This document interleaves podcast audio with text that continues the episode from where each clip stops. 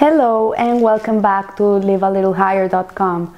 We continue with Pirkei Avot, this time with the visions of our fathers from Rabbi Abraham Twersky, with the chapter 2, Mishnah 7, in which Hillel says that he also saw a skull floating on the water, and he said to it, Because you drowned others, they drowned you, and eventually those who drowned you will be drowned. So this Mishnah is very cryptic, it's very uh, gruesome, like we can imagine that that skull floating on the water, and let's see what it has to say. So why does the Mishnah say he also saw a skull floating? What is the antecedent that warrants the also?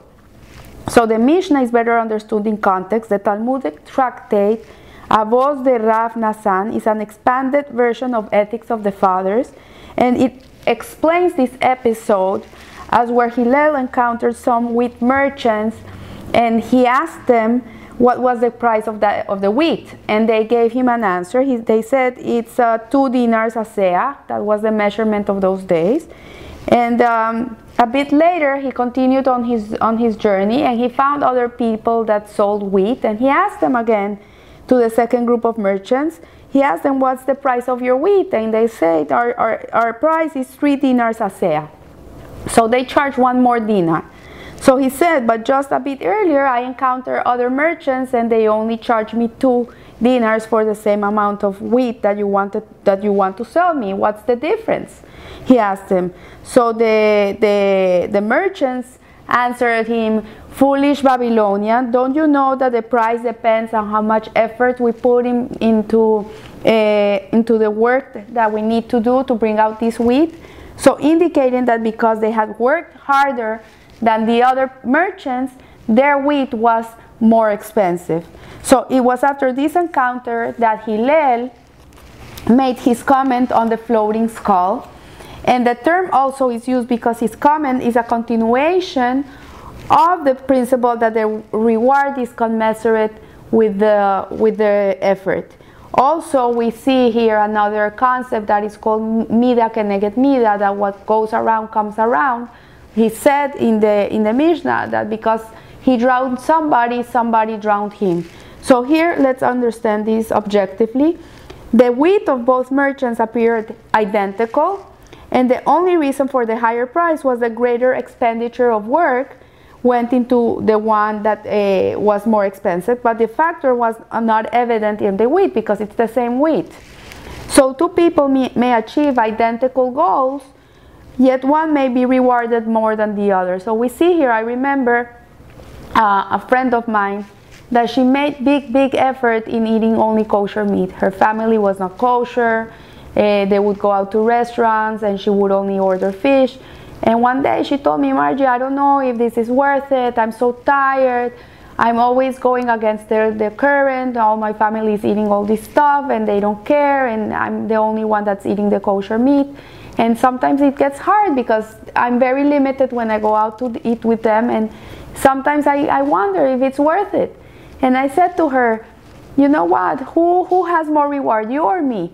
Who is making a bigger effort here, you or me? For me, it's not an issue to eat kosher meat. My whole house is kosher, everybody eats kosher. When we go out to dinner, we don't even think about it. We go to a kosher restaurant.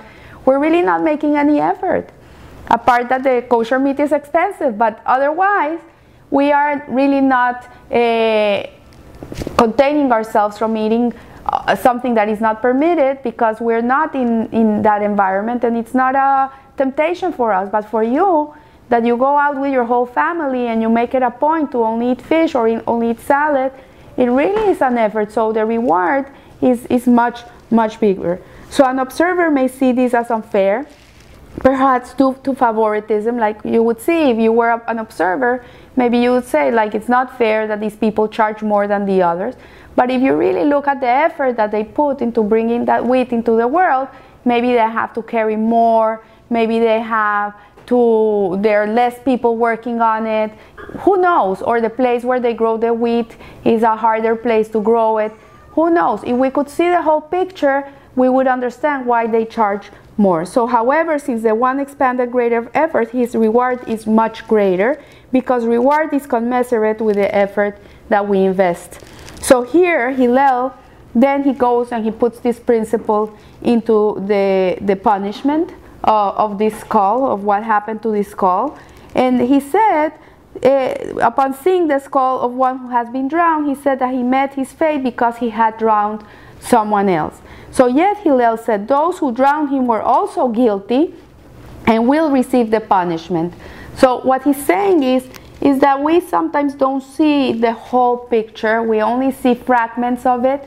We're not able to see the whole story of what happened. And it's very hard for a human being to really put judgment into people's actions and what people do because we don't see the whole picture.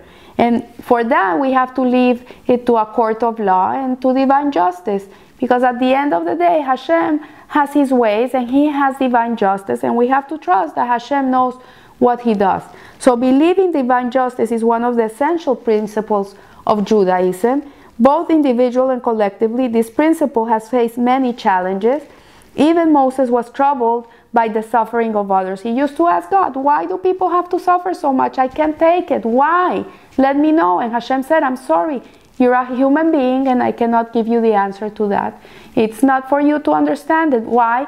Because if we would understand why a person has to go through what he has to go, we would be insensitive to their pain and we would never feel for them. Why? No, he deserves it. If you would see the whole thread of events that happened since the first day of creation and what that soul went through, through the whole worlds and the and the reincarnations and everything, you would say, you know what, he deserves what's happening to him. So we would feel zero for anybody.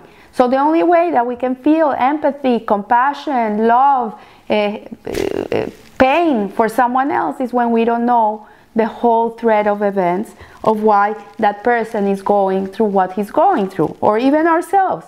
So the secret of divine justice cannot be revealed to any living person. And even Moses, who was privy to almost everything in heaven would have to wait until his soul was returned to his maker and uh, be out of his physical body to be able to understand why this happened. And it happened to be that after 40 years of devotion in the, in the desert, when Hashem said to him, I'm sorry, you cannot enter the land of Israel, something that looks so unjust to us that it looks like where where's Hashem's justice? Like these people had to shepherd all these these people that were um, so so uh, selfish and so uh, stubborn in the desert and finally he's ready to enter the land and Hashem doesn't allow him to enter the land. But nevertheless once Hashem gave him that decree Moshe said God God's actions are perfect and he never questioned them. And he accepted the harsh div- divine judgment with grace gracefully. So here Hillel wishes to stress that the truth of divine justice can be known only to one, and that's to Hashem, who knows infinite time and infinite space. And to anyone else, any incident is as incomprehensible as a single piece of a huge million uh, uh, jigsaw puzzle. Like if you have one little piece of the whole puzzle, you cannot even come to imagine what the puzzle looks like. But once that piece enters the puzzle and the puzzle is completed, then we can understand the whole the whole story. So here, what we're, we're, we're getting to know is that we can only see tiny fragments of, vast, of a vast universe and we're unable to grasp the meaning of any isolated occurrence. Both reward and punishment are ultimately fair, but we are not privy to the ultimate. So with this, we, is a big lesson that uh, Rabbi Hillel gives us on not judging God, not judging others, on understanding that there's a bigger picture than what we can grasp. And in this way, we will be able to live with more peace inside of ourselves and trusting Hashem. So I wish you a good week and live a little higher. Thank you.